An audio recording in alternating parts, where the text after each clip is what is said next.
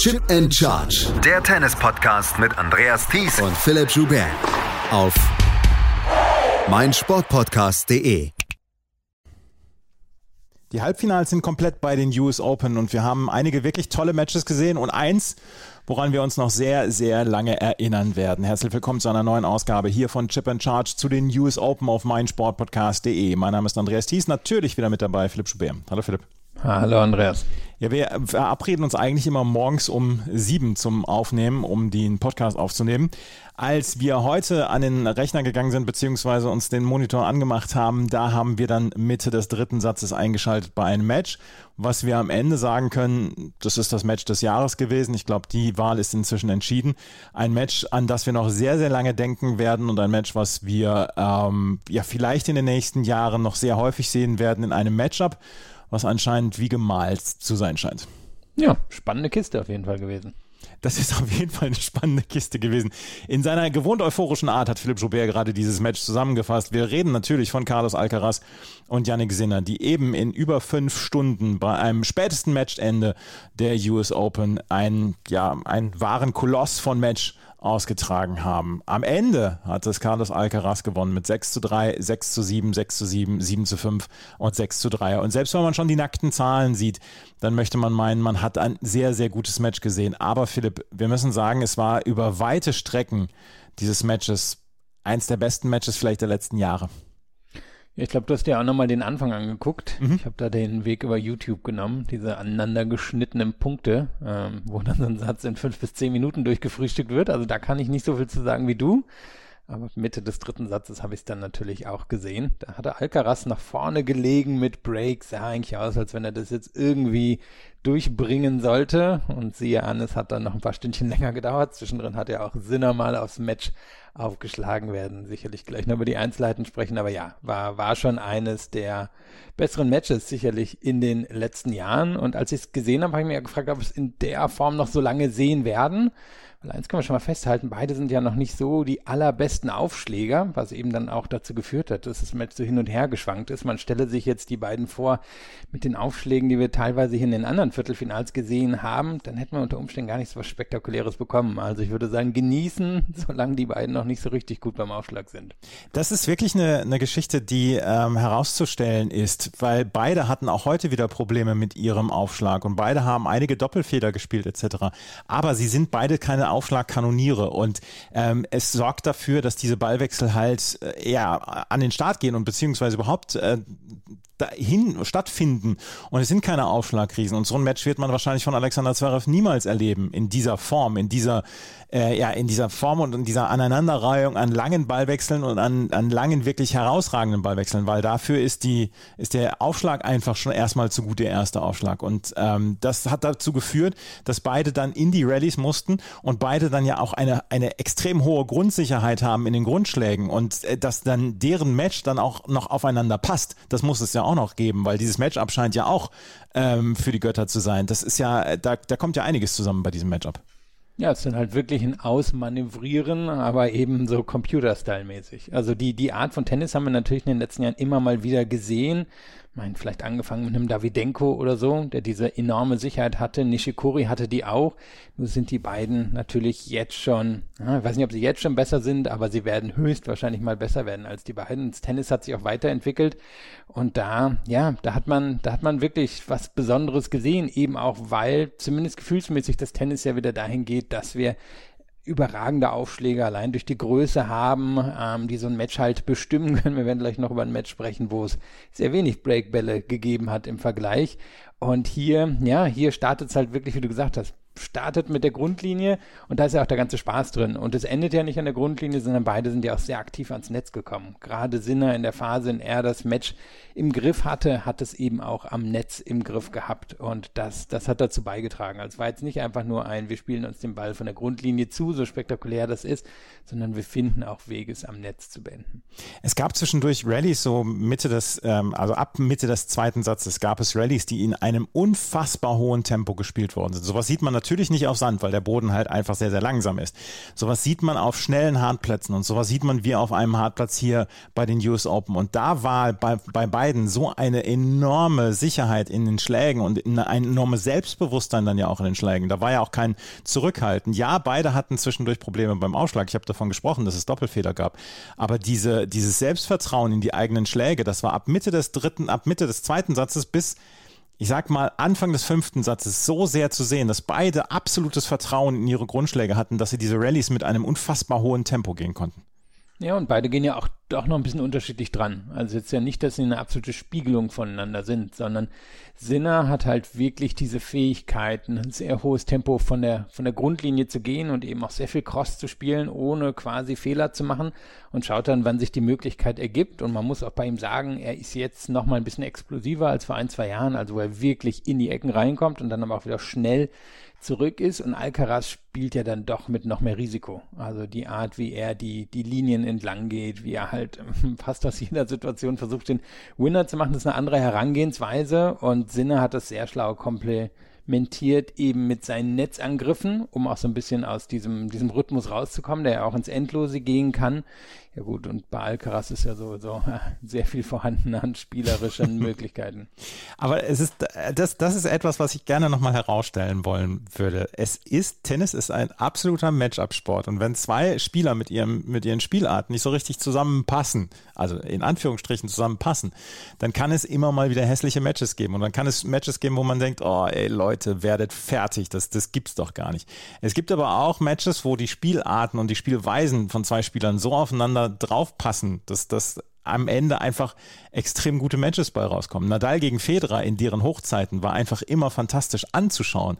Und dann gab es dann aber auch Matchups, äh, Djokovic gegen Murray zum Beispiel. Die beiden äh, haben natürlich auch legendäre Matches gespielt, aber das war niemals so ästhetisch etc. Und das heute war wieder extrem ästhetisches Tennis dann ja auch über fünf Stunden. Ja, und da ist aber eben wirklich die Frage, wo, wo entwickelt sich das hin? Also das meinte ich mit meiner ja, Anmerkung ja, genau. auch am mhm. Anfang. Wenn das jetzt beide, wenn beide jetzt noch 10, 20 Prozent beim Aufschlag zulegen, dann wird es auch eine andere Art von Match. Und hier war es ja wirklich jetzt einfach noch so ein bisschen äh, miteinander spielen und nicht nur gegeneinander spielen. Sie haben sehr, sehr nett miteinander gespielt, das glaube ich, können wir so sagen. Wir müssen gerade durch die Sätze natürlich durchgehen. Und äh, da müssen wir im ersten Satz klar anfangen. Den hat äh, Carlos Alcaraz noch auf relativ herkömmliche Art und Weise mit 6 zu 3 gewonnen. Da hat er drei Breaks am Ende geholt und diese drei Breaks hat er dann ja durch das Ziel gebracht. Selber musste er ein, einmal seinen Aufschlag abgeben. Aber insgesamt war dieser Satz eher eher normal gelaufen. Und dann, ähm, das möchte ich einmal ja gerade dazu sagen, ich habe es wie gesagt live geschaut, auf dem rechten Monitor, auf dem linken habe ich den zweiten Satz dann real live geschaut. In diesem zweiten Satz führte Yannick Sinner mit 5 zu 3, schlug auf, das, auf den Satz auf, verlor diesen Aufschlag dann zu 30 und dann hatte ähm, Carlos Alcaraz bei 6 zu 5 im zweiten Satz, hatte er vier Satzbälle. Und gerade der vierte Satzball, da hat er eine sehr, sehr leichte Vorhand verschlagen. Der habe ich gedacht, na, der verfolgt ihn noch in die Träume, wenn er dieses Match verliert.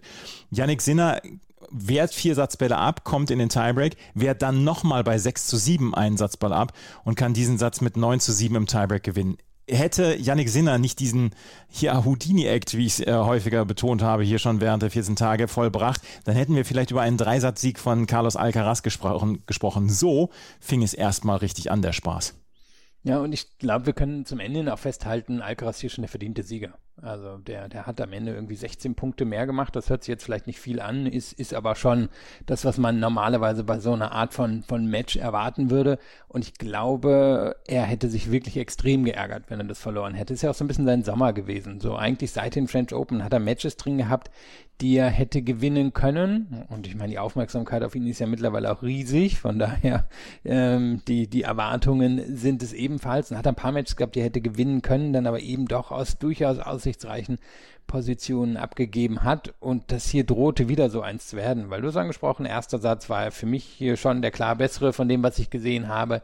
Im zweiten, und das haben wir jetzt heute auch ein paar Mal gesehen, Spieler schlägt auf Satz, auf Match auf, wird noch umgedreht und dann hat er die Möglichkeiten und das ist ja auch so das Ding, wenn er das Match verloren hätte, dann hätte man jetzt wieder sagen können, und man muss es eigentlich auch so wieder sagen, er hat eigentlich nur einen Plan A. Also ein Plan A ist aus jeder Position versuchen, den Winner zu, zu erreichen. Und da waren spektakuläre Sachen auch wieder im zweiten Satz und im dritten nachher, den er ja ebenfalls verloren hat dabei. Aber es ist manchmal auch zu viel des Guten. Und ich denke, in zwei, drei Jahren wird er, wird er anders spielen und dann wird er wahrscheinlich noch wesentlich erfolgreicher sein. Nur dann ist die Art dann vermutlich auch, auch verloren gegangen, weil das hat auch alles schon so ein bisschen dazu beigetragen, wie er, wie er im zweiten und dritten das hergegeben hat. Weil wenn man immer auf 100 Prozent geht, dann kann es halt auch mal schief gehen. Und das war heute ein paar Mal der Fall zwischendrin. Der dritte Satz, ähm, der läuft eigentlich wieder, wie man es erwartet hat. Früh holt sich Carlos Alcaraz das Break, muss dann allerdings das Rebreak hinnehmen beim Stand von 4 zu 3. Und dann verliert Yannick Sinner wieder bei 5 zu 5 seinen Aufschlag. Und hier hat wieder Alcaraz die Chance, ähm, dieses, diesen Satz auszuservieren und kann dann äh, wieder nicht seinen Aufschlag halten. Drei Breakbälle, äh, zwei Breakbälle kann er noch abwehren, den dritten Breakball kann er nicht mehr abwehren. Und dann dieser Tiebreak von Yannick Sinner im dritten Satz, der war einer für die Geschichtsbücher. 7 zu 0. Und das war nicht, weil, ähm, weil Alcaraz gestreut hat, äh, wie, wie die Schneekanone in Kitzbühel. Das war einfach siebenmal ein fantastischer Ballwechsel von Sinner. Ein, ein absoluter Traum-Tiebreak von Sinner. Also wenn wir es auf die Schneekanone in Südtirol, würde ich hoffen. Ähm, ja, so oder so. Ja, Südtirol, ja. Ist auch egal. Irgendwo eine Schneekanone ähm, ja, also das war auch die beste Phase für, für Sinner im ganzen Match und da waren unglaublich viele dieser Netzangriffe dabei und er hat den Druck sehr, sehr hoch auf Alcaraz gehalten. Also während dieser, ich sag mal, 25 Minuten von Mitte des dritten bis Anfang des vierten Satzes. Und da war er einfach in der Lage, die, die normalen Grundschläge aber wirklich Zentimeter genau hinten ranzuspielen an die Grundlinie und an die, an die Seitenlinien und dann eben immer wieder diese Netzangriffe und zeitgleich war es ja nicht so, dass Alcaraz hinten geblieben ist. Bei dem stehen am Ende, was waren 36 Angriffe ans Netz und wirklich relativ viele von denen hat Sinner mit spektakulären Bällen passiert. Und das, das war diese Phase, wo Sinner quasi gar keine Fehler gemacht hat und Alcaraz halt zu viel wollte und dann auch manchmal zu schnell auf den Punkt gegangen ist, aber musste es eben auch, weil Sinner diese, ja, dieses fehlerfreie Tennis gespielt hat in der Phase. Yannick Sinner zu dem Zeitpunkt vielleicht der bessere und er führte dann auch im vierten Satz mit Break und das ähm, sogar zweimal. Er hat einmal ähm, bei 1 zu 0 das Break geholt von Carlos Alcaraz, musste es dann bei 3 zu 2 wieder äh, abgeben. Dann holte er sich sofort wieder das Break im ominösen siebten Spiel, führte 4 zu 3, führte dann 5 zu 3. Zu dem Zeitpunkt hatte Carlos Alcaraz flehentlich zu Juan Carlos Ferrero äh, rübergeschaut und sagt, ich, hab, ich weiß nicht, was ich mit meinem Aufschlag anfangen soll. Nach diesem 5 zu 3 hat Carlos Alcaraz kaum noch Auf, Aufschlagsprobleme gehabt, nachdem er sich einmal wirklich flehentlich umgedreht hatte zu Juan Carlos Ferrero. Dann bei 5 zu 4 schlägt Yannick Sinner zum Match auf und kann den ersten Breakball abwehren. Dann hat er einen Matchball, der wird aber allerdings exzellent abgewehrt von Carlos Alcaraz. Carlos Alcaraz holt sich das Break und dann holt er sich danach auch sofort das äh, noch weitere Break mit seinem ersten Satzball und dann den vierten Satz mit 7 zu 5. Yannick Sinner wird sich vorwerfen müssen, dass er das im vierten Satz nicht äh, zu Ende gebracht hat. Beide haben bei ihrem Aufschlag gewackelt im vierten Satz. Ja, und das ist natürlich wo beide noch zulegen können. Also beide haben schon zugelegt. Gerade Sinner, finde ich, hat, hat da einen Schritt nach vorne gemacht, aber da ist noch mehr drin. Und sein effektivster Aufschlag war heute von, ähm, von der Ad-Seite nach außen. Da hat er immer wieder es geschafft, sich entweder sehr gute Punkte vorzubereiten oder die Asse unterzubringen. Aber auch der ist in dem Moment so nicht gekommen. Und hatte Alcaraz halt die Möglichkeit gegeben, schnell in die Ballwechsel reinzukommen. Weil wenn er ihn so nach außen hatte, Alcaraz wirklich weggetrieben und dann hat er häufig einen Vor- und Winner reinbekommen. Das ist ihm dann eben nicht gelungen. Und du hast die Doppelfehler angesprochen. Da war dann auch eine eher, eher Routine-Rückhand dabei, die dann doch ein gutes Stück im Ausgelandet ist. Da haben sich die Nerven gezeigt. Aber Nerven kommen ja auch daher, dass er weiß, er kann sich letztendlich nicht auf seinen Aufschlag verlassen. Und wir müssen natürlich auch sagen, Alcaraz ist der wohl beste Return-Spieler auf der Welt im Moment neben, neben Djokovic. Das erzeugt noch mal zusätzlichen Druck. Aber es ist ja generell so. Das haben wir auch schon in den vorherigen Runden gesehen bei Sinner, dass er, ja, dass er seinen Aufschlag nicht unbedingt durchbekommt, wenn es wirklich zählt. Der fünfte Satz ist dann, ja, auch nicht sofort auserzählt. Yannick Sinner holt sich das Break zum 3 zu 3, muss es dann allerdings sofort wieder hergeben und dann kann er seinen Aufschlag bei 3 zu 4 nicht halten und am Ende steht dann das 6 zu 3 für Carlos Alcaraz in diesem fünften Satz. Was mir aufgefallen ist, die beiden haben jetzt über fünf Stunden gespielt. Das war das zweitlängste Match der US Open Geschichte nach Edberg gegen Chang vor, äh, vor einigen Jahren. Ähm, was mir aufgefallen ist, sie haben auch im fünften Satz noch beide diese langen Grundlinien-Rallies durchziehen können und schienen noch fit auf den Beinen zu sein. Also es war nicht so, dass du zwei dabei zugeschaut hast, wie sie über den Platz geschlichen sind. Nee, es war jetzt nicht damals, ähm, was, was war es, äh, Djokovic gegen Nadal Australian genau. Open, wo sie dann in der siebten Stunde wirklich gar nicht mehr konnten. Nee, die beiden wirken fit, aber müssen natürlich auch sagen, sie sind relativ jung. Also, genau. wenn ich jetzt überlege, mit 19 hätte ich wahrscheinlich solche Sachen auch anders weggesteckt als jetzt irgendwie in meinen späten 30ern. Und die, die sind fit und die sind jung. Also ich würde mir da jetzt auch keine großen Sorgen für Alcaraz fürs nächste Match machen, muss ich sagen. Ich mache mir im Moment auch noch keine Sorgen. Allerdings hat Alcaraz jetzt zweimal ähm, seinen Tagesablauf so sehr unterbrochen bekommen, weil gegen Cilic hat er bis zwei Uhr auch auf dem Platz gestanden, kam erst wahrscheinlich um sechs Uhr morgens ins Bett, ins Bett. Jetzt auch wieder. Er wird am Freitag äh, mit an Sicherheit grenzender Wahrscheinlichkeit das Spätmatch bekommen, also das, was ungefähr um 0 Uhr hier beginnt, beziehungsweise dann 18 Uhr äh, amerikanischer Zeit. Und trotzdem, ähm, er wird es spüren, das auf jeden Fall. Auch spüren wird es. Er scheint mir allerdings so fit zu sein, dass ich, dass ich denke, dass er das wegsteckt. Und vor allem würde ich jetzt nicht erwarten, dass er, dass die nächsten beiden Matches, so er denn zwei spielen wird, ähm, dass die genauso intensiv werden. Das glaube ich eher nicht. Was wir auch sagen können, ist, dass ähm, sowohl Carlos Alcaraz als auch Kaspar Ruth als auch Rafael Nadal noch die Chance haben, die Nummer eins der Welt zu werden. Kaspar Ruth hat die äh, Möglichkeit noch und äh, auch Carlos Alcaraz hat die äh, Möglichkeit noch und Rafael Nadal muss auf, aufpassen beziehungsweise muss sehen, wie die Halbfinals hier ähm, ja, zustande kommen. Und Carlos Alcaraz steht im Halbfinale und dort trifft er auf Kasper, äh, Entschuldigung, trifft er auf äh, Francis Tiafoe. Francis Tiafoe hat gestern Abend in einem vielleicht etwas enttäuschenden Match gegen Andrei Rublev mit 7 zu 6, 7 zu 6 und 6 zu 4 gewonnen. Es lag nicht an TFO, vielleicht lag es an Andrei Rublev, der äh, vielleicht auch ein bisschen fertig war nach seinem Match gegen Dennis Shapovalov und nach seinem Match gegen Cameron Norrie, der ähm, mental auch so ein ganz kleines bisschen am Ende aussah gestern. Francis TFO gewinnt 7-6, 7-6, 6-4, hat die Riesenshow draus gemacht und Junge, Junge, genießt er im Moment seine Zeit.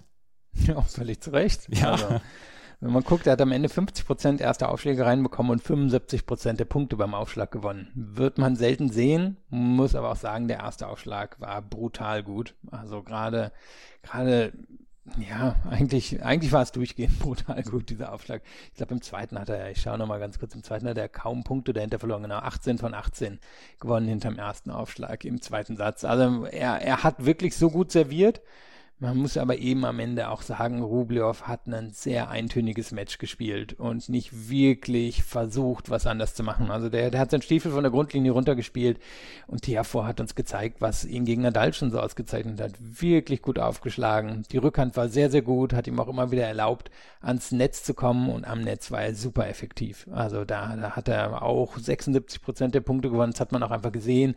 Er, er ist nicht der beste Volleyspieler der Welt, aber er ist wirklich geschickt ans Netz gekommen bekommen, stand eigentlich immer genau richtig zum Ball. Und das war so ein bisschen seine Taktik und die hat gereicht. Er musste nicht anpassen, weil Rublev eben auch nicht anpassen konnte.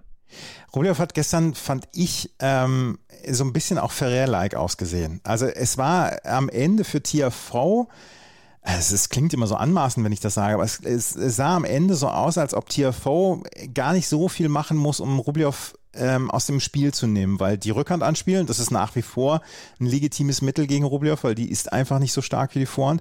Und auf der anderen Seite hat TFO in den Grundlinien-Rallies, wenn sie denn zustande kamen, erstmal immer so zwei, drei neutrale Bälle in die, in die Mitte gespielt, kaum Winkel angeboten und dann hat er irgendwann die Initiative übernommen und konnte den Ballwechsel dann an sich reißen. Und das war, finde ich, gestern ein, ein durchgehendes Bild, was wir gesehen haben.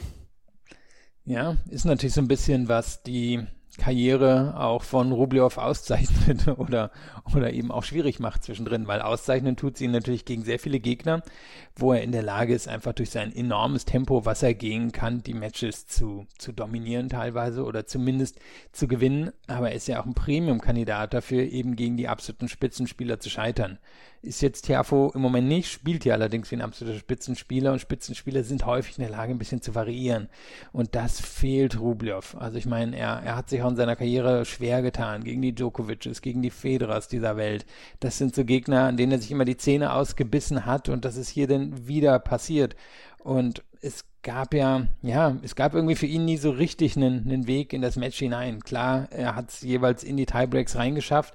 Nur waren die auch ziemlich klare Geschichten. Und wir hatten gerade über einen sehr guten Tiebreak von Sinner gesprochen. Da müssen wir den von Tiafo hier im zweiten Satz natürlich auch erwähnen. Ja. Der hat wirklich sieben perfekte Punkte da, da gespielt.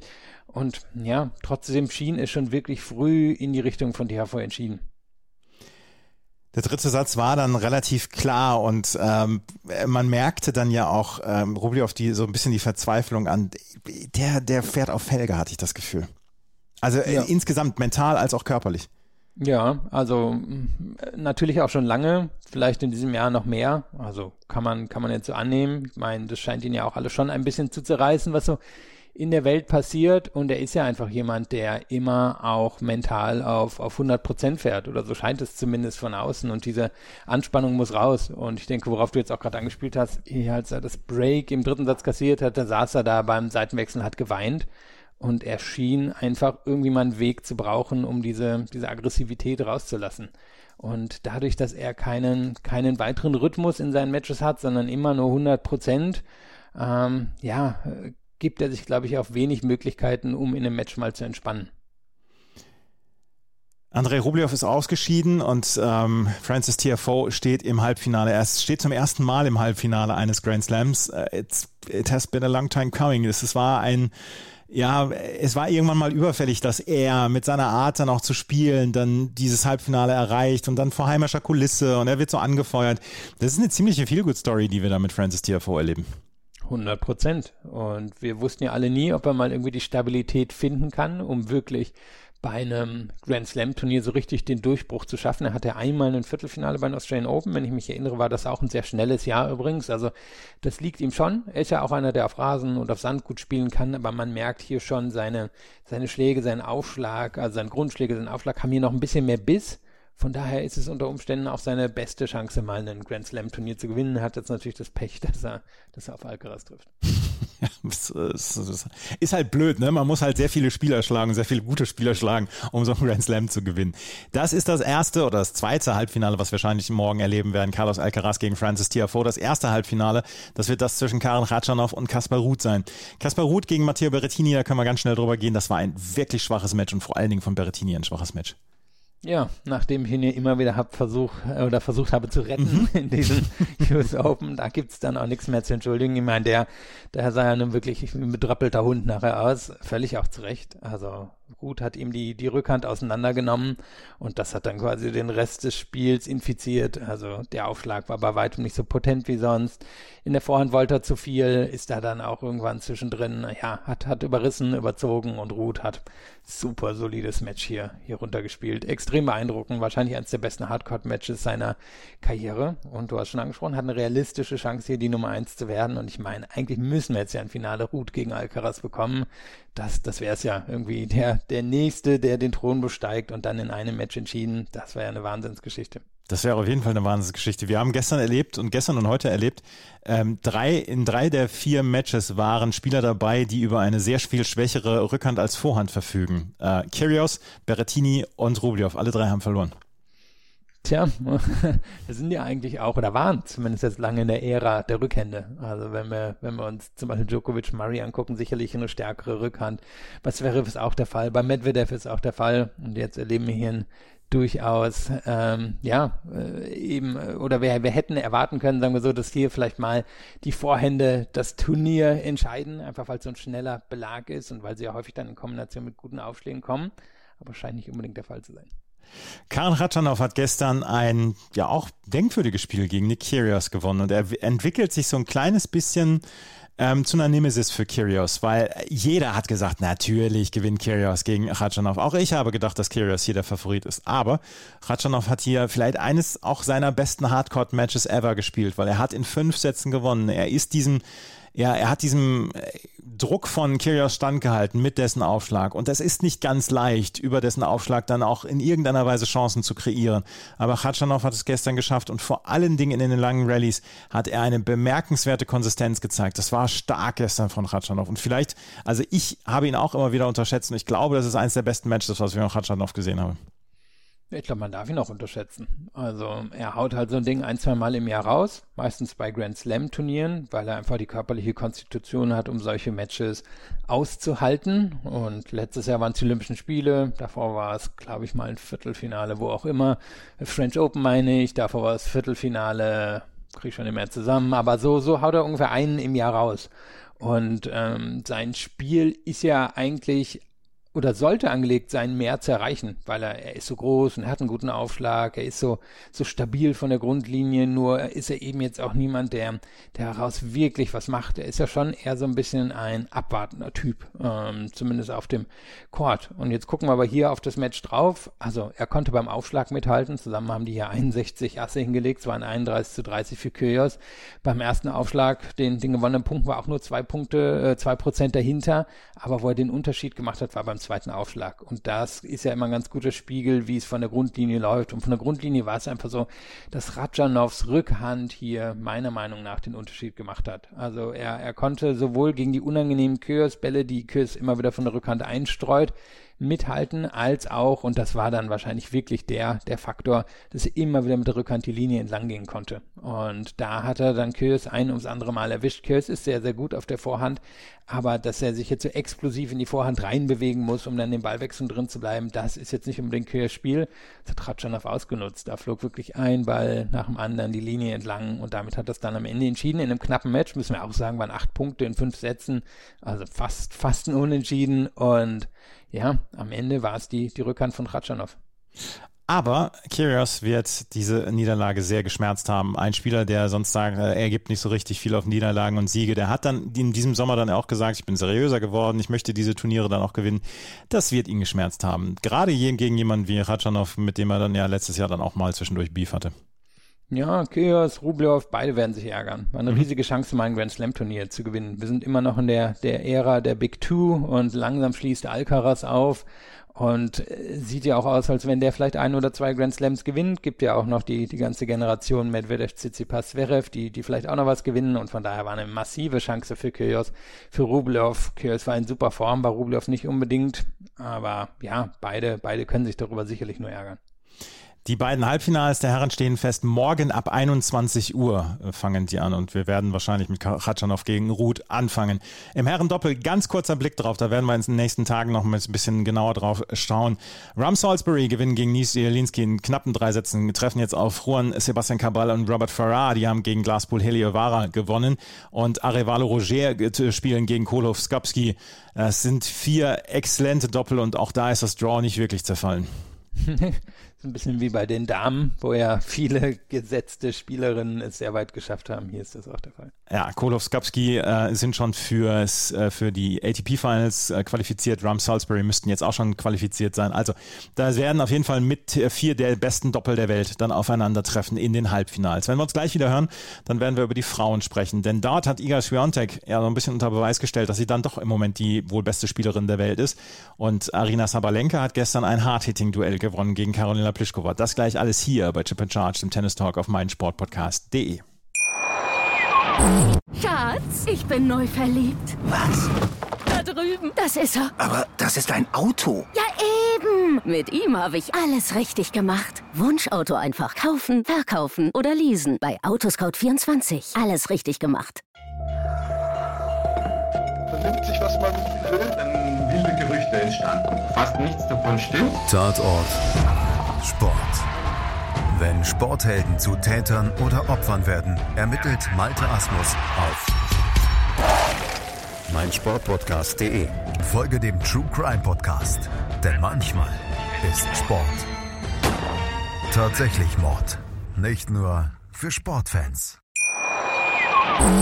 Wir mussten natürlich ein Herrenmatch heute dann etwas äh, länger würdigen und äh, wir können natürlich jetzt dann auch würdigen zwei Matches, die wir gestern beziehungsweise heute Morgen gesehen haben. Iga Swiatek trifft im Halbfinale auf Arina Sabalenka und Iga Swiatek hat in einem wirklich mit Spannung erwarteten Match gegen Jessica Pegula mit 6 zu 3 und 7 zu 6 gewonnen und Jessica Pegula, die ja bis dahin so alle Spielerinnen eigentlich weggearbeitet hat, die zwar einen Satz mal verloren hat in der dritten Runde, aber insgesamt einen sehr, sehr ja, äh, komfortablen Eindruck machte, beziehungsweise auch selbstbewussten Eindruck machte. Sie musste gestern anerkennen, dass Iga Swiatek dann doch nochmal ihr Level heben konnte. Und das Level, was Iga Swiatek vom ersten Satz gegen Jule Niemeyer bis zum zweiten Satz im Match gegen Jessica Pegula angehoben hat, das war schon stark.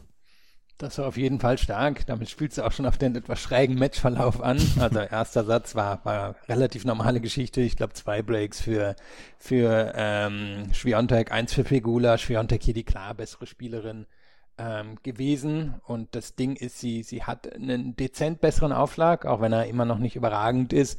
Die Vorhand nimmt sich wahrscheinlich nicht so viel, aber die Rückhand von, von Schwiontek, die entscheidet meist das Match. Und Pigula ist wirklich in der Lage, sehr, ja, sehr, sehr solide das von der Grundlinie mitzuspielen, aber ich glaube, eine Zahl aus Satz 1 verrät uns ein bisschen den Unterschied zwischen den beiden. Und beide hatten elf Unforced Errors im ersten Satz und Pegula hatte vier Winner und Schwiontek hatte neun. Und das ist ein bisschen der Unterschied beide, beide können diese Art von solidem Tennis spielen, nur Schwiontek ist halt in der Lage, dann auch wirklich Winner zu setzen. Und das ist nicht unbedingt das Ding von, von Pegula in solchen, in solchen Matches. Und daran scheitert sie halt auch, was heißt scheitern? Sie, sie ist ja, sie jetzt quasi schon sicher für die Tourfinals qualifiziert. Sie ist definitiv eine acht besten Spielerin der Welt, aber sie, sie ist in diesem Jahr in den Grand Slams ausgeschieden an Party und Schwiontek primär. Und hier hat man den, den Unterschied gesehen und dann wird sie sich allerdings vermutlich etwas über den zweiten Satz ärgern, denn der war absolut kurios. Wir sind dort in den Tiebreak gegangen, haben zwischendrin zehn Breaks erlebt. Also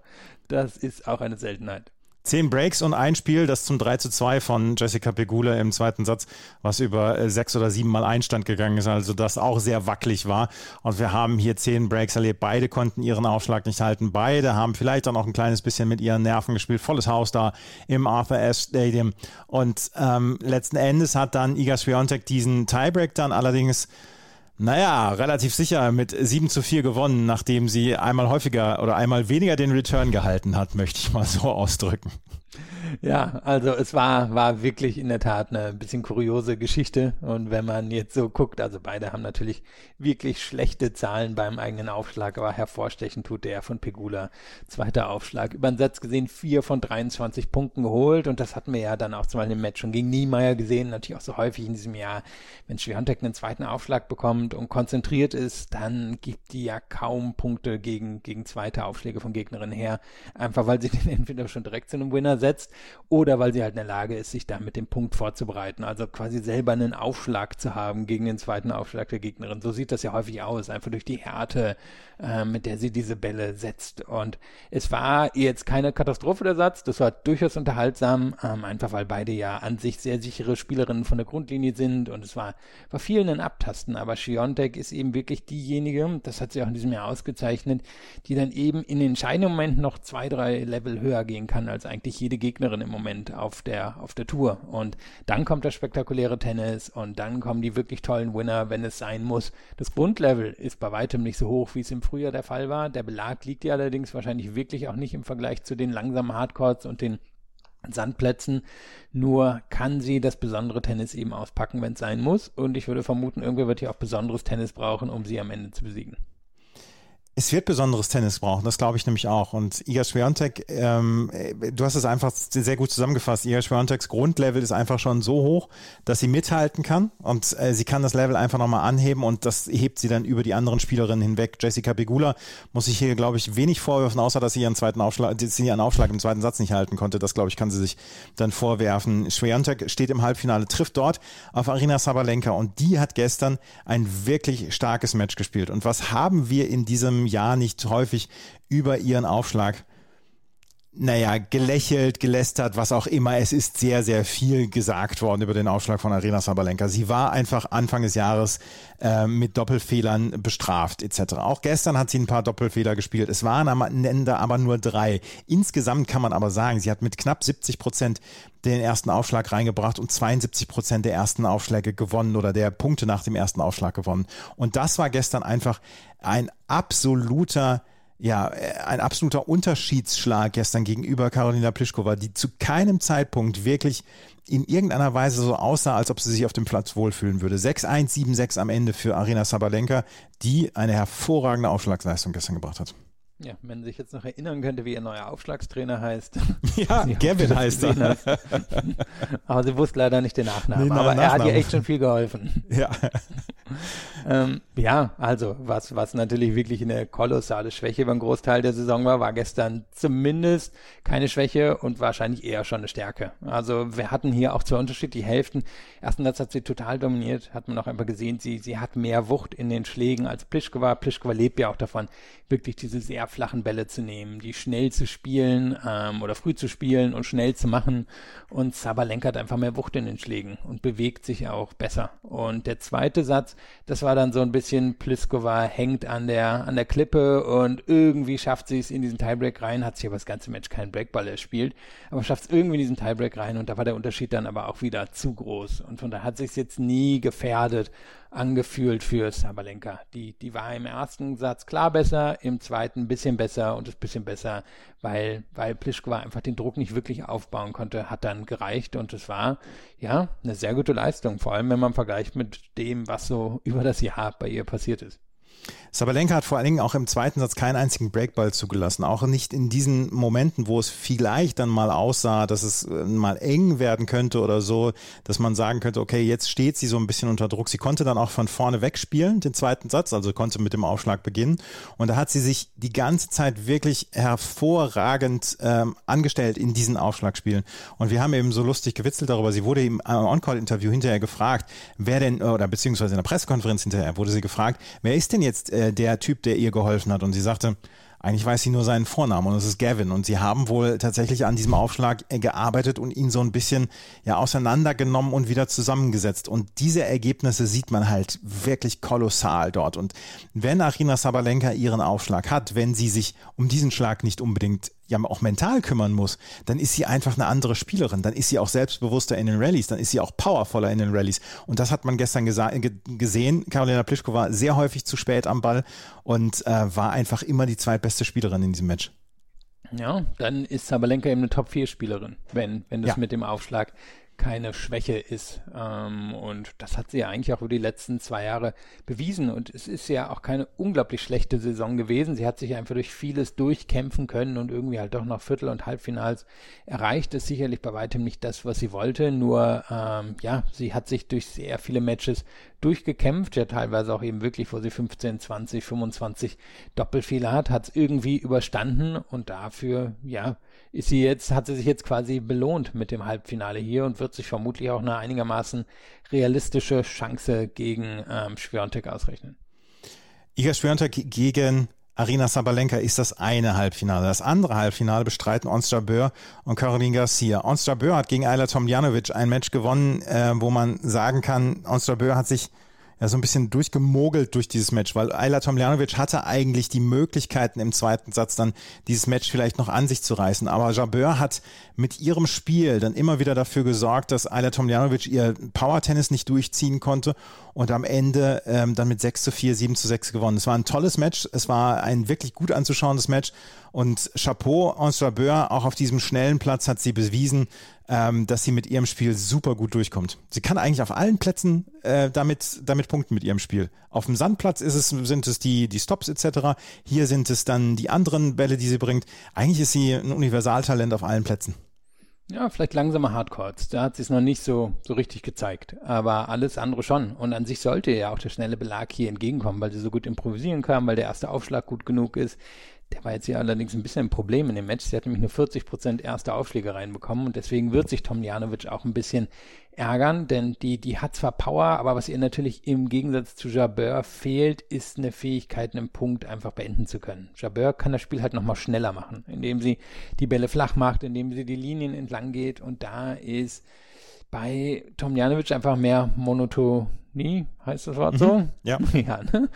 Drin. Ähm, sie, sie kommt halt über Tiefe und Power, aber nicht darüber, die, die Bälle flach und schnell zu machen. Und das ist die Fähigkeit von Jabeur und das hat Jabeur hier immer wieder in den engen Momenten gezeigt. Und ich glaube, am Ende kam auch eine gewisse Erschöpfung dann bei Tomjanovic dazu. Also wäre spannend gewesen, hätte sie den zweiten Satz noch gewonnen. Da hatte sie auch Möglichkeiten zu, ob das dann irgendwie in ihre Richtung gekippt wäre oder ob sie einfach nach den anderthalb Wochen, die sie jetzt hatte, ein bisschen, bisschen am Ende war.